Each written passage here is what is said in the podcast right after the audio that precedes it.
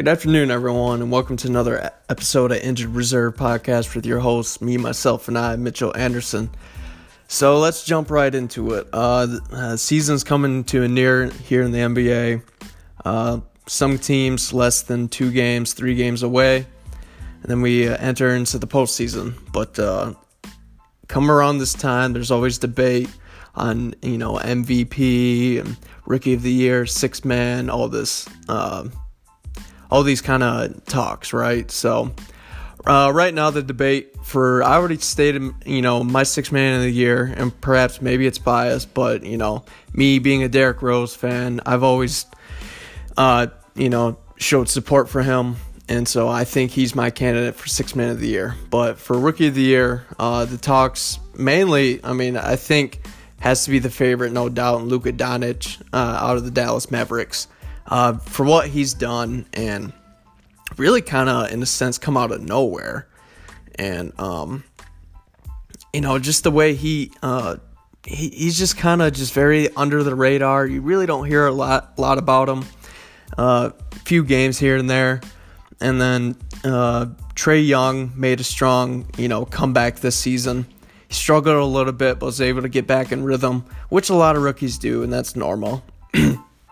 Uh, either way, both their teams, you know, not going to make the playoffs. They'll fall short, but you know, going to the offseason, I think they'll see what they have on paper and see, you know, the improvements that Luka and Trae both have done this past season. So it's it's a positive. So the negative, yeah, not making the playoffs. The positive, hey, you know, we got something here. Let's see what kind of future future we can build around uh, these young men. But nonetheless, um, the debate honestly, you know, with Trae's, uh, he was struggling earlier this season, and Luka just uh, dominating uh, right from the gates, right from the get go. I believe, you know, Trae, he covered a lot of ground when it came to the post All Star break. Ever since then, he has been averaging 26, 26 points per game since then. But nonetheless, I mean, overall, I think that's just a little bit too much ground to cover. Uh, he is on overall averaging 19 a game, four rebounds, eight assists, which is phenomenal. Uh, no doubt about that. But Luka putting up 21, eight boards, six assists. You know, just to you know, like I said, you take you take a team, Dallas, you know, someone like along the likes of Mark Cuban, and I'm assuming this is probably you know Dirk's last season. He hasn't been really the Dirk that we've known in the past. So with that being said, they'll see what they have to cover. Looking at that roster, but either way, I mean, man, Luka's done a wonderful job, and um, he's it's just uh, that's definitely I believe the rookie of the year, no doubt in my mind. Uh, definitely, probably I'm trying to find, trying to figure out the word for it, but definitely the dark ho- dark horse when it came to the NBA draft because I didn't even hear hear about him until he started making waves in the NBA. Heard of Trae, knew a lot about him come to Oklahoma. Received kind of mixed reviews. Some people were hopeful on him, this and that. I was kind of mixed on him coming uh, coming up into the pros last year. He did make a significant impact when he played for the Oklahoma Sooners. He was their go-to guy, but you know he he he does shoot the ball a lot when it came when he was in college. So and He's still somewhat developing, trying to be more efficient when it comes to the field goal percentage. So, with that being said, I think, you know, over the offseason, he'll he'll be able to prove his field goal percentage will improve. He's at he's at about give or take, he's about 41, 42% somewhere around that area. But either way, I mean, a lot of rookies do struggle out fresh out the gate when, you know, getting acclimated into the pros, things of that nature. It's just like, you know, any other professional sport. You know, uh, it can be rookie quarterbacks, it don't matter. I mean, Peyton Manning, uh, prime example. You know, Indy drafted him out of Tennessee. He struggled. Um, he threw more touchdowns than picks, or excuse me, more interceptions than touchdowns.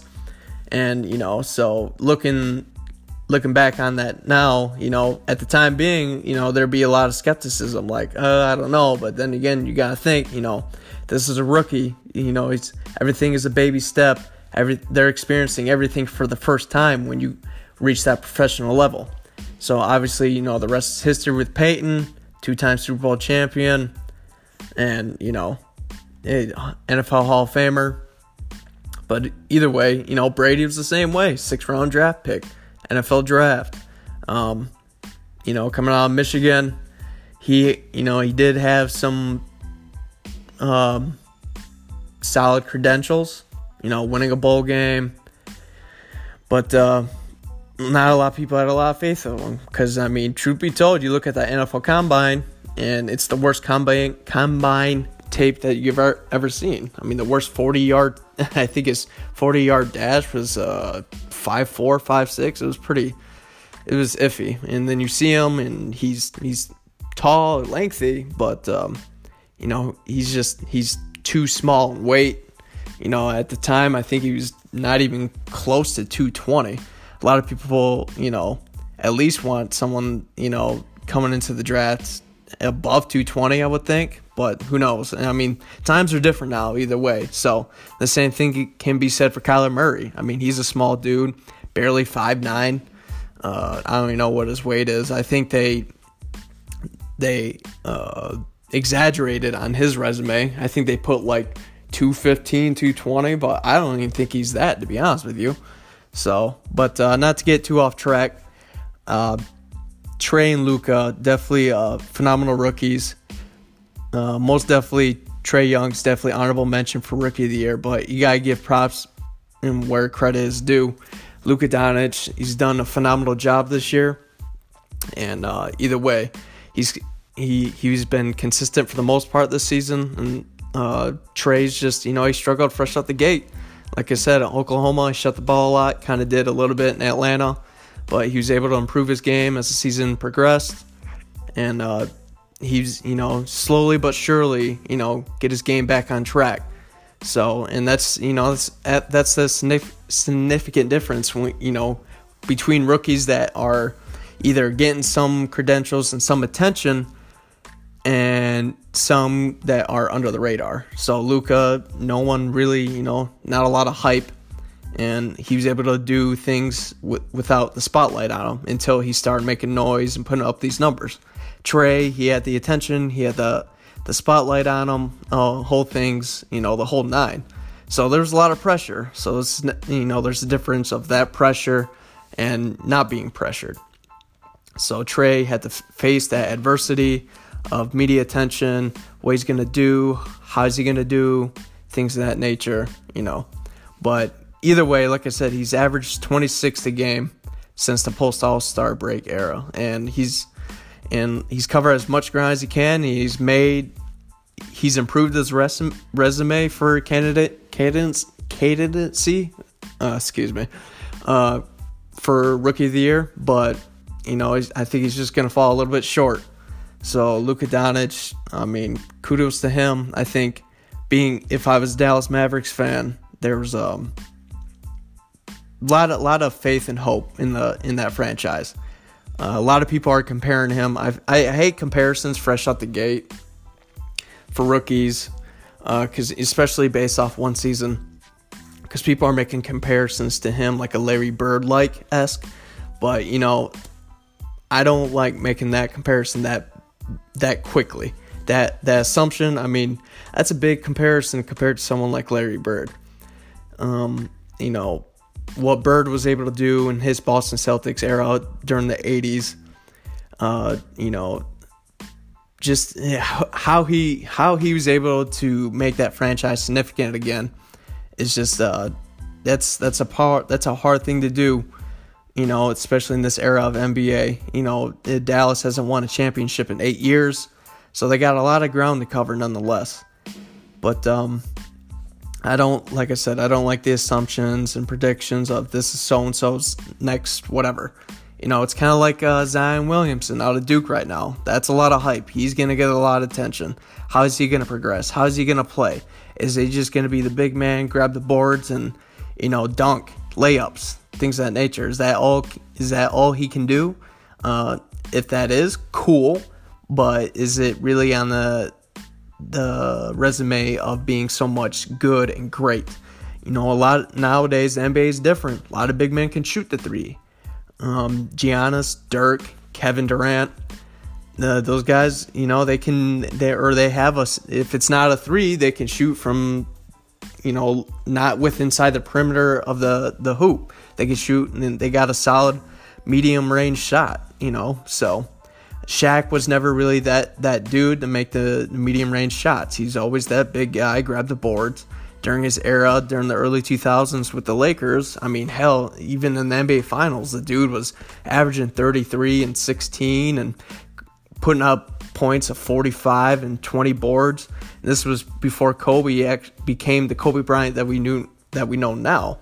So, and during, you know, there was a time in their first NBA Finals appearance back in like 2000 when they faced the Indiana Pacers, and they won in five. And you know, Kobe actually was hurt for one of them, and Shaq just you know took over the game, just gave gave the big fella the ball, and he give you 40, 50 a night if uh, necessary. He just box out and bully. But nowadays that's different, you know. So, big man shooting the ball. Can Zion do it? I don't know. Um, either way, uh, with that being said, let me focus on Duke's attention right now. So, supposedly, reports are coming out that Mike Krzyzewski wants to kind of look back on the game plan when it comes to the one and done scenario. Supposedly, he wants more guys to stay the, compared to the one and done era. And this is the thing. It's just Mike Krzyzewski never did the one and done and wasn't really a fan of it. And the only one really making a big deal was John Calipari at the time. So once he started winning, then Mike Krzyzewski noticed that he was starting to struggle during his days at Duke, and there was a question whether or not you know he was going to be on the hot seat because he he just didn't like the idea of the one and done. But you know, eventually he changed things around, and got things going. Ty Jones, Justice Winslow, you know, think got players like that. Won a championship back in 2015 once he transgressed to the one and done rule. So now he's looking back on it and he's looking on the paper and he's reviewing and just like I said, he he wants to go back to that old school thing, and it's just man, you he's got to realize it's just the one going back and thinking if the one and done isn't for you. I, for that that caliber, that type of school, uh, Duke University, it's never been a football school. It's always been basketball since since Krzyzewski, you know, entered those doors, signed the contract. And the rest is history. You know, from the the '90s of Grant Hill and Christian Laettner uh, to uh, Kyrie Irving, you name it. Uh, that's uh, that's Duke basketball. You know, that's that's the legacy there. So I think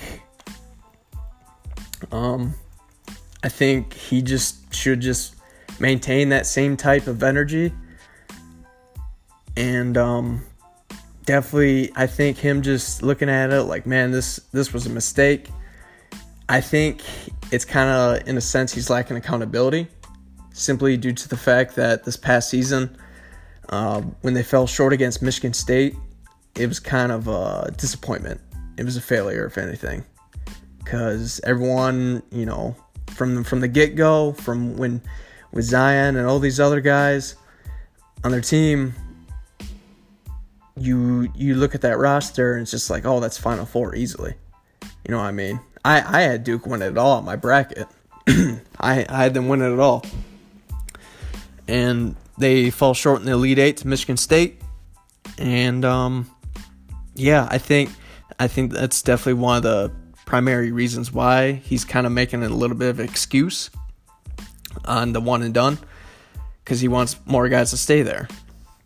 And, but I think he needs to realize, and a lot of other coaches need to realize, like, like I said, it's a different era now. Whether NBA, NCAA, it's uh, nowadays some coaches might think it's kind of harder to coach the kids but they need to adapt just as much as the game is adapting. You know what I mean? So it's kind of the issue with Tom Izzo in Michigan State a couple weeks back when he was yelling at his player, and you know the media got on him, and it was a big fiasco and controversy. And people, you know, people have their opinions of like, oh, you know, he's he's just being a coach, this and that. It, it, it don't matter if you're being the coach or not. It's just either way.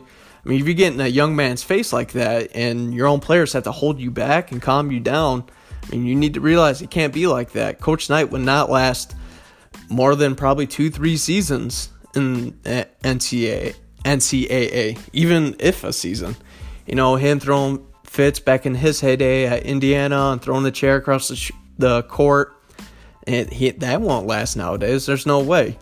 So, and people need to realize, like, oh, you know, kids nowadays are so sensitive. This, it's not that. It's just you need to realize, hey, times change. People evolve. People progress.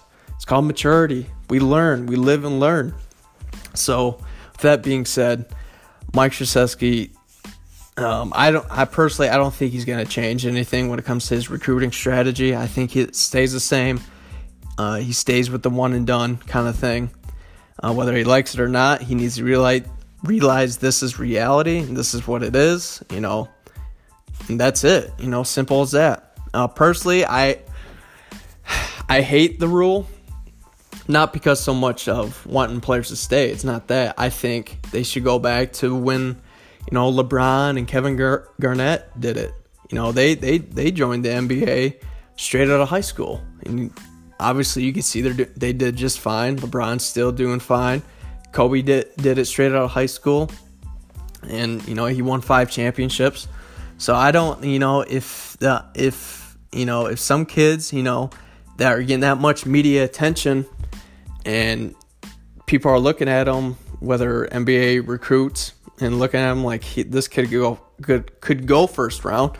I don't see why they feel the need to waste their time in college ball. You know, some kids have to because they're still developing and honing their skills. So, but um, you know, guys like Zion, Zion didn't have to be, play at Duke this year. It, it, was fresh within about ten games. It's like this kid doesn't have to be there. He doesn't. It didn't even look. You know, I don't want to say it didn't look like he didn't want to be there, but you could tell just on the court, just like he could go to the. He should be in the NBA. You know, fresh out of high school. He don't. He don't. You know he don't have to do one year at college. That's a waste of time. And, you know, you got to go into that mindset. If you're that number one recruit, such as Zion, you got to think, like, man, like, I don't want to do this. you know, I just want to play basketball and that's it. I don't want to go to class. I want to do these studies. I want to do, go to college basketball uh, training, practices, whatever. You know, a lot, and it's, it's things, things like that, you know, so like I said, I don't think uh, Mike Krzyzewski's going to change his recruiting strategy. Uh, if he does, that's gonna. I think that will affect him significantly, and I think he'll struggle like he did in the past. But like I said, um, he just uh, the dis- it was just a kind of a disappointing season. And if you notice, a couple of they they struggled a little bit. You know, they even struggled against UCF prior to the Michigan State game. They almost lost that one. UCF, I mean, one little, you know, they were a tip ball into the hoop away from from losing. Uh, University of Central Florida had them. They had they had the game. They had Duke on the ropes, but they you know they just couldn't close it out within the final five seconds or so. So that's why I think you know I think one of the primary reasons why they struggled was I don't think Mike Krzyzewski was so much hard hard on them, and he didn't he doesn't know how to cope with that kind of thing.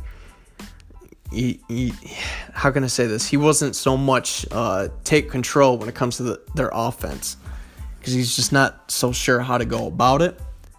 So um, like I said, they, they, that that goes back to uh, athletes or kids being so sensitive. It's not that you just you have to find a way to be adaptable. You know, in an environment, things change. You have to find a way around it. It's just it's life in general. That's that's just how things are. But um, Duke will, you know, they'll, they'll still be relevant. They'll, uh, my, uh, Coach K, he'll still be there.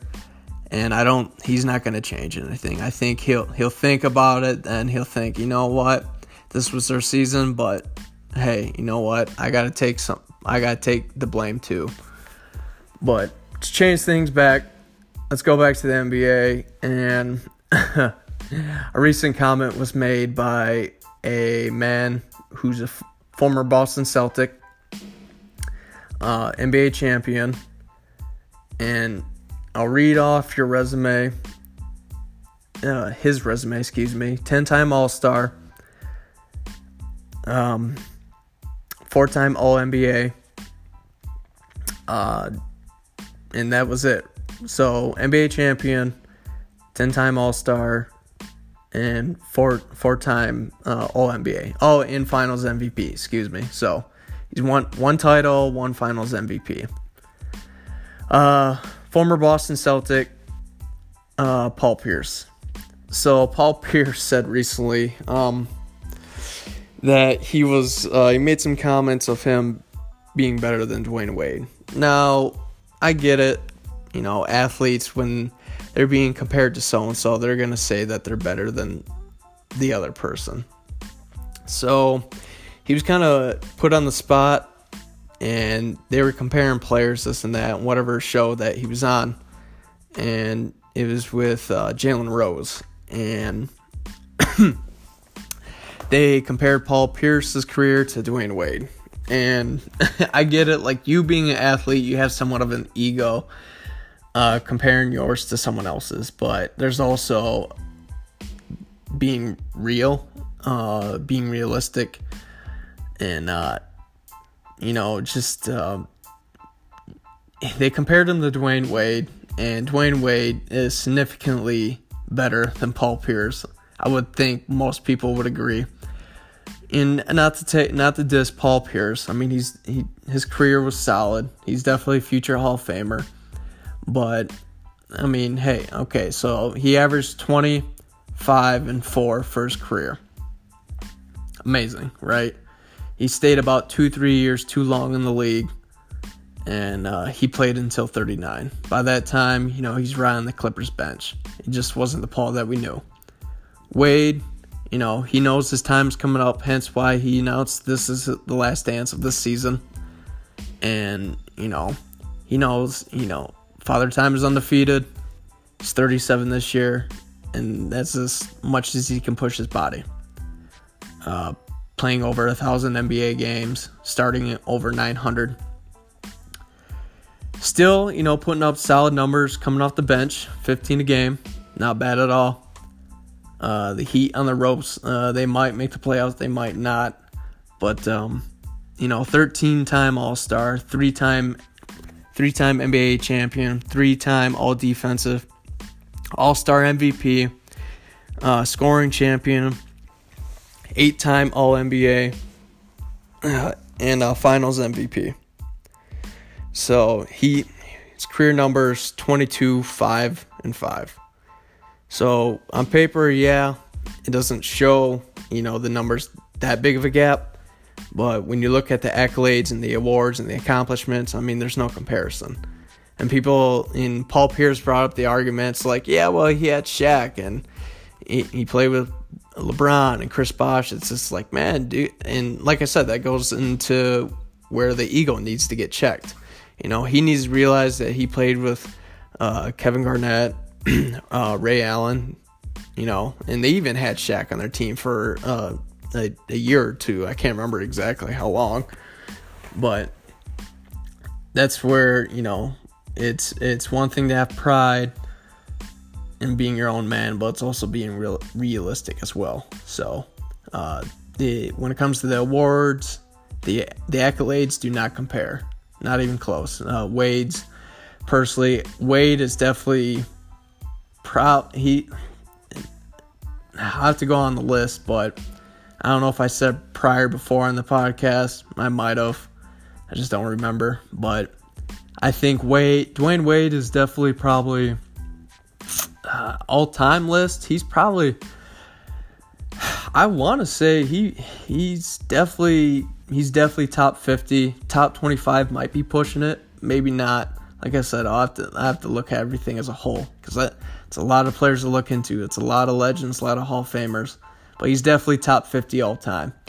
Definitely top five shooting guard of all time, no doubt about that.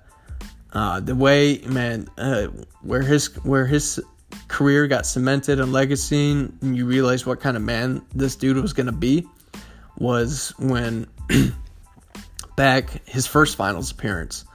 You know, it was Miami Heat against Dallas Mavericks, and um, they were down 0-2, and things weren't looking too solid. And all of a sudden, Wade just went on a tear and putting up 35 and 40 and 45, just taking over the entire series. I mean, that's that was honestly as a kid seeing that as one of the best performances I've ever seen in NBA Finals history. And so, and you don't, you don't, you can, you, nothing really reflects on that when it comes to Paul Pierce's career. You, when you think Paul Pierce, you think the first thing comes to your mind is the Big Three. They formed in Boston, and they won a title, and they they made uh, two finals appearances, and they uh, they beat the Lakers once, and then they lost to them again like a year after. So, uh, either way, you know, you don't think really significant of Paul Pierce's career of really so much taking over games. And I'm not saying he hasn't taken over games, but uh, it's nothing that really pops in your mind. Paul Pierce, you think the big three. Wade, really, you think of like his first title run, he had, you know, Shaq left LA. They kept Kobe. And uh, Wade ended up taking over that series back in like 06 against Dallas. And then eventually, you know, I mean, hell, back in uh, 2008, he averaged 30 a season. So, uh, phenomenal career. Uh, Paul Pierce, I don't, I don't, I I don't have him in my top 50 to be honest. he might be honorable mention, but uh, comparing the the awards, it's not even close. Uh, so, but with that being said, uh, much love to, to Paul Pierce and Dwyane Wade, but uh, when it comes to the comparison, like I said, you you have to realize, you know, there's the difference of having pride, and then there's ignorance, and then there's, you know, being realistic about certain scenarios and certain uh, individuals. So, uh, Dwyane Wade has definitely uh, the the longevity. His uh, he's even his longevity in the NBA is a lot better than Paul Pierce's. So, and he was able to accept this role, and you know, which is which for someone such as along the likes of Dwyane Wade is even more. Um, how can I say this? it's more admirable. It's more, you know, just makes me more of a bigger fan of him. Because a lot, like I said before in previous podcasts, Allen Iverson, Carmelo Anthony, uh, they struggle to take up that role of being a six man and come off the bench. That's why, you know, when Carmelo signed with Houston early in the season, eventually things didn't work out. He didn't like his role. It's just like, look, man, you gotta realize you're you're not Carmelo Anthony of the Knicks anymore or Denver. You're, you know, you're just a role player now. And star players like that or AI have a hard time adjusting to and have a hard time accepting that.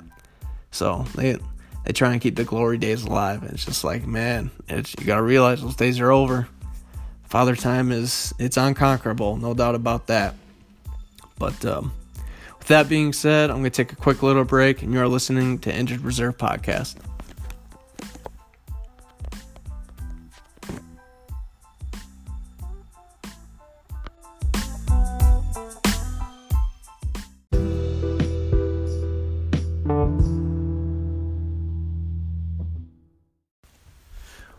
Welcome back. This is Injured Reserve Podcast. So today uh, makes uh, Sunday, I guess, a little bit better.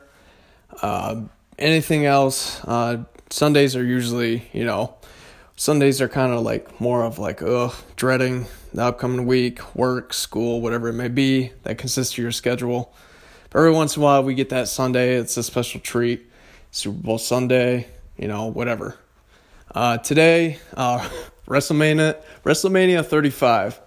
Um, you know, the Super Bowl for wrestling fans. Uh, I'm a wrestling fan, but personally, I haven't kept up on it in I, I don't know a long while. It's it's been a minute, but uh, I was checking it out, and I'm just thinking like, man, like I'm looking at this roster that they have, and it's just like, oh, I just remember, you know, kids to, excuse me, kids today will never know uh, the the privilege of watching the Attitude Era or the Monday Night Wars.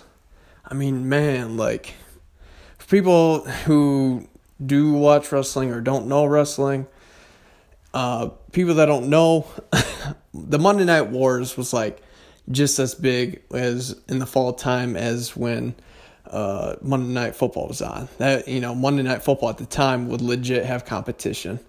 Nowadays, Monday Night Raw is like meh. It's childish. It's kids play.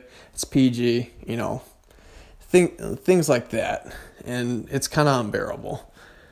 But man, back back in the back in the day, from like the '90s to like early 2000s, wrestling was like the thing. I was such a huge fan as a kid.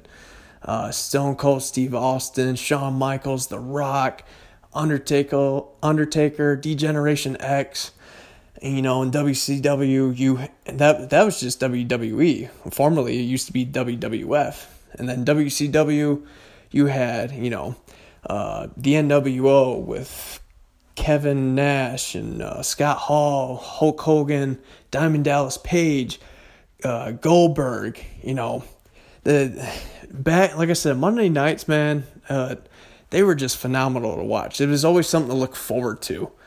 Uh, I remember as a kid, I my bedtime was nine o'clock, so Monday Night Raw would come on at nine o'clock.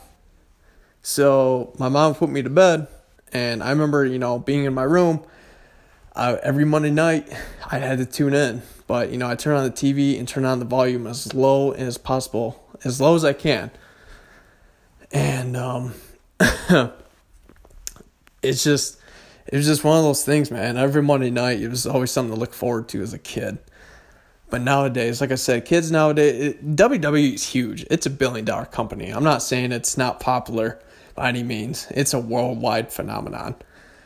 But back then, man, like when when competition was at the highest of the high, WCW and WWE, I mean, fighting for ratings, the Monday Night Wars, you know, how how was the episode this past week on WCW? What'd you see? What'd you miss? Were you flicking back and forth? You know, which team are you on? Are you pro WCW? Are you pro WWE? Or are you both? Whatever.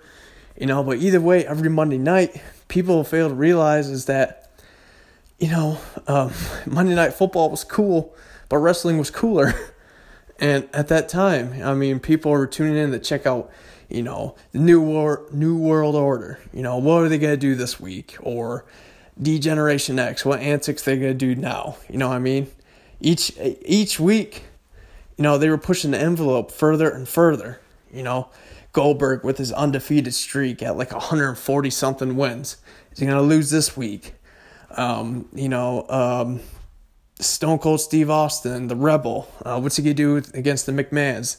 Those storylines were awesome. And then, you know, uh, The Rock, his catchphrases, his promos. The, he's the greatest, you know, trash talker of all time when it came when it comes to WWE. There's no doubt about that. Um, so yeah, man, it's just like I said, kids today, man, Monday night Monday night was just it was a special thing back in the day. It was fun to watch. And, you know, seeing the roster now on WrestleMania 35, I'm familiar with some of the names and I followed a couple years back, and it's just it's meh. It doesn't look exciting to me anymore, and I don't know if it's part of getting older, but I don't even think it's that. You know, I just even a couple of years past, you know, I've still tuned on to WrestleMania. Even when I was not really paying that close attention, I would and I it. I was on and off. Now, now I'm just not even interested at all. You know, it was just, it was, it's just not the same. And you know people are still entertained and that's cool. That's great. I'm not knocking it. But the attitude era was something special. It's just something that can never be duplicated. Unless you know the only way that could happen is somehow if if, if TNA Impact would somehow start making a comeback on ratings, but because that's the only thing that developed the kind of talent that we saw in the 90s. Uh, there was a time where Monday Night Raw might not make it. They were losing in their ratings. Why? Because they were child they were childish. They were PG. No, they were just for kids. And people, you know, were bored of it. They wanted to see something that was almost authentic. And that's what WCW did with NWO. You know, Hulk Hogan for the first time ever turning, you know, uh, being a heel. He was always the the good guy. You know, eat your vitamins, say your prayers, this and that. That was cool in the '80s. Once you got in the '90s, people grew tired of it. He, you know, you hear it for a decade. That's cool. After a while, it's just like, you know what, you you're the same. You're not changing anything. Be be a bad guy. Do something. Be controversial. That's what he did. that's what made WCW cool. And they, they, they had the, the ratings and everything. You know, they had the sponsors. Hell, I mean, he had NBA players like Dennis Rodman coming on there and Karl Malone. You know, WCW had it all for a minute, you know, and soon Monday Night Raw, you know, they they had to adapt, they had to improvise their talent, um, and with their younger talent, because WCW was signing all the older talent that WWE had, like Hogan, Scott Hall, Kevin Nash, um, uh, Randy Macho Savage. And that was their problem. Yeah, they had all these legends, Ric Flair, but they weren't developing talent. And the crazy thing is, they had great talent, young talent, to develop. But ego, you know, gets the best of people. And that's what happened. So it's like, it's kind of like the, you know, like uh, Green Bay and Pittsburgh scenario. So in uh, the NFL, I mean, but um, uh, WCW did have great young talent. You know, they had Chris Jericho, they had Rey Mysterio, they had Latino Heat, Eddie Guerrero, Chavo Guerrero, but they just never put him in the spotlight. You know, so that was the problem. WWE, they, you know, it's like, all right, we lost these guys. It's like, all right, let's see what we can prove now.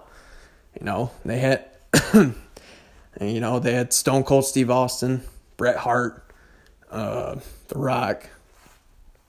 and they just pretty much, you know, kind of gave the creative skills to all those guys like Stone Cold or The Rock. It's just like, all right, you know, obviously what we've been doing for a while isn't working. So we need to get our ratings back or this company's going to fold. And that's what they did. And, well, you know, the rest is history the Attitude Era was it was man, the Attitude Era was awesome. It was the swearing, the promos, the trash talking, you know, uh, the hardcore matches, Hell in a Cell ladder matches, the Hardy Boys, Edge and Christian, the Dudley Boys. That man, it was fun to watch. I mean, it was. It's just, and it's something you know. It's kind of sucks. What we'll never see to this day. And it's kind of ironic because history's somewhat repeating itself now. Um, I look at that roster that WWE has now, and they're failing to, you know, give the talent where the spotlight is deserved. Uh, there's guys like you know they're constantly pushing like a Roman Reigns, and it's just he's not that. He's just you know he's okay, but he's not entertaining. He's boring and you can hear it from the crowd. They constantly boo the guy. Um, you know, Kofi Kingston, that's a guy that should have had the spotlight a couple years ago. At the time when I was watching, he was basically a Shawn Michaels 2.0. Uh, but, you know, the, the skits and the creative skills from the staff they give him, it's just like, I give him credit because I would have walked out. I didn't, I didn't like what they were doing with him, but he's a Shawn Michaels 2.0. Arguably, maybe more athletic, but they never pushed him and that you know that sucks. So WWE kind of squanders the talent that they have now and push the wrong ones. But um, either way, uh, I'm gonna take a quick little break, and you are listening listening to Injured Reserve podcast.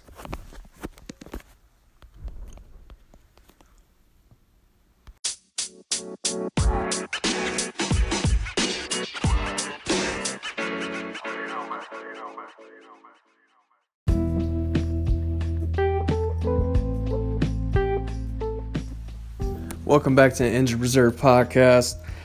So, man, this past week not only has it been somewhat controversial when it comes to comments, such as Paul Pierce, but not as significantly controversial as Conor McGregor.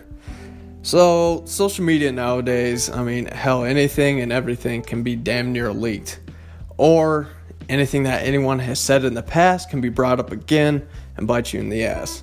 But either way, I mean, nowadays you have to be well aware on what you should and should not say, not only as an individual, but as an athlete, as an entertainer, as a star, whatever you want to call it. You know, things like this, you have to be able to, you know, humble yourself from time to time, take a step back, take a breather. Even when emotions are high, you got to realize that logic is low. So, Conor McGregor went on Twitter and said some controversial stuff. Uh, Khabib, uh, God, I, I, can never pronounce his last name. Khabib, uh, I am not gonna try to pronounce his last name, but y'all know who I'm talking about. The UFC lightweight champion Khabib uh, beat Conor McGregor uh, a couple months back. Uh, not, and the thing is, what I don't get about some fighters is that if they go on social media, I get about talking trash. That's fine. You know, all the greats have done it. Floyd Mayweather, Muhammad Ali, you know, it, it, it's natural. It's part of the game, it's promotion. I get it.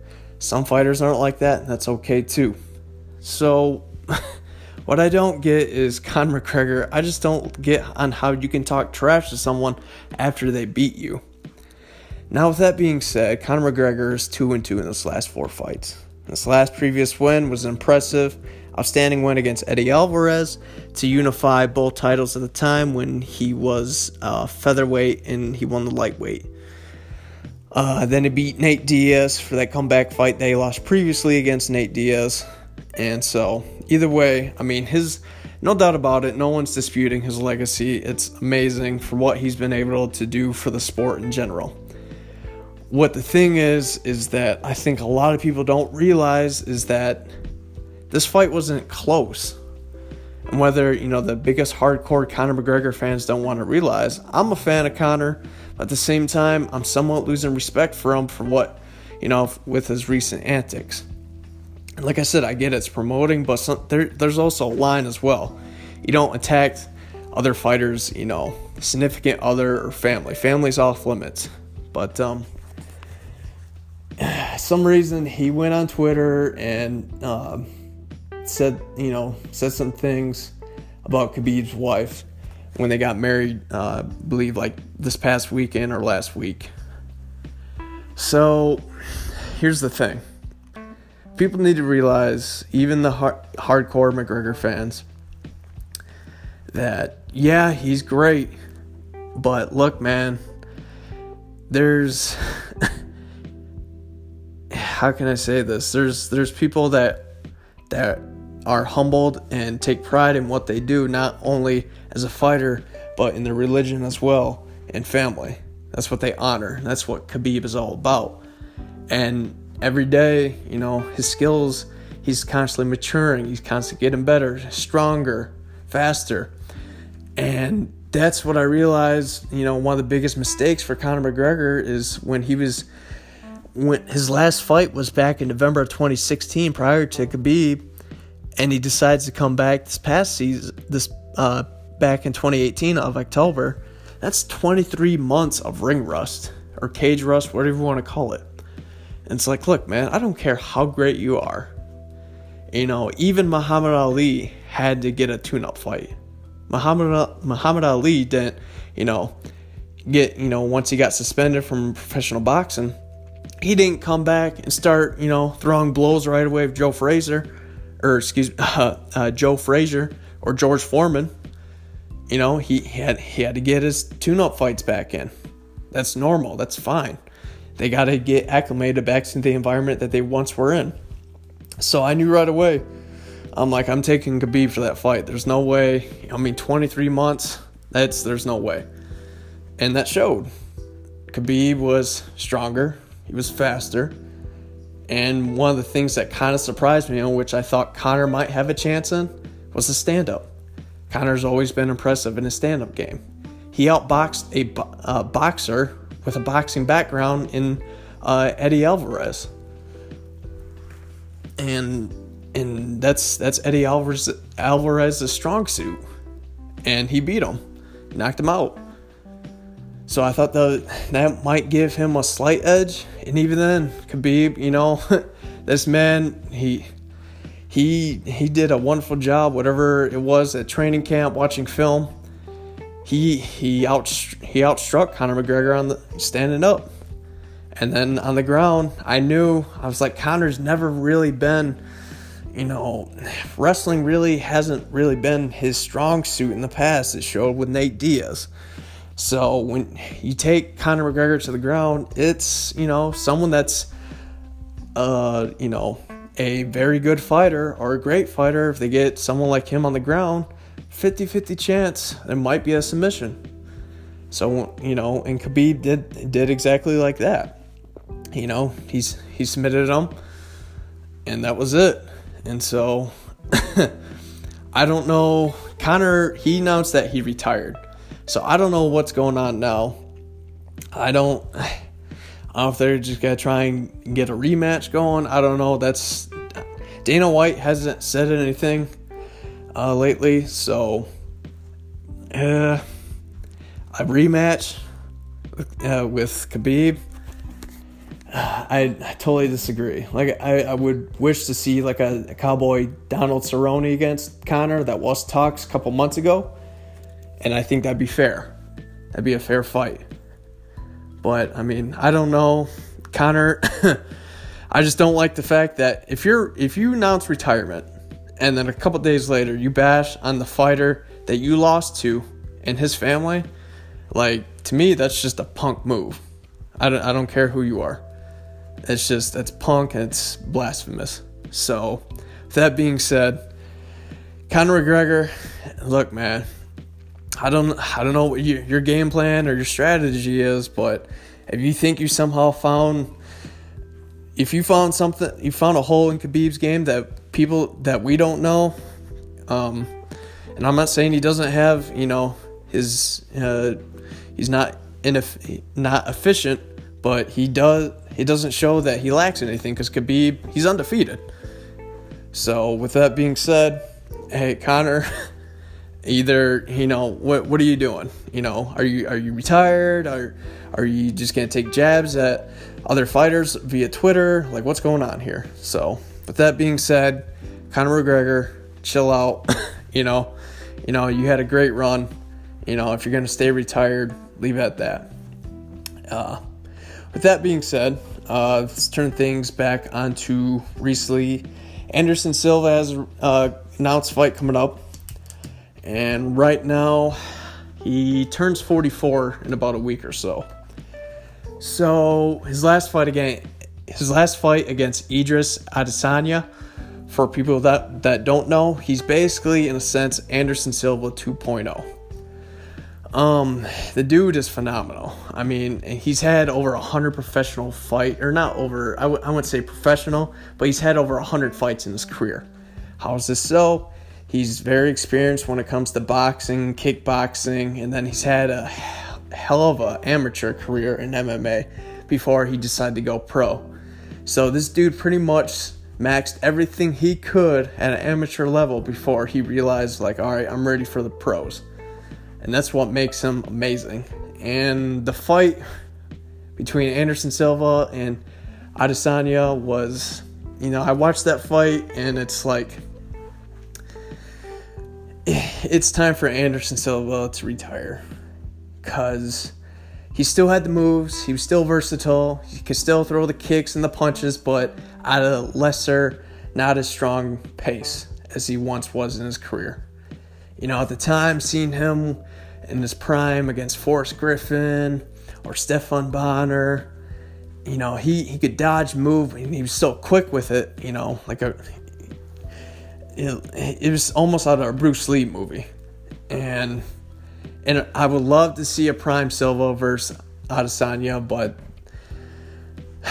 because it man it, that would be phenomenal because they're they're both exactly alike. It's just Adesanya's in his prime and he's he's just about God. I think he's ten years younger. No, I think he's he's more like ten. He's about fifteen years younger, give or take. So Adesanya is just a 2.0 Silva. What you saw Adesanya do to Silva, that that was Anderson Silva, basically. So, and um, either way, man, um, I think Silva.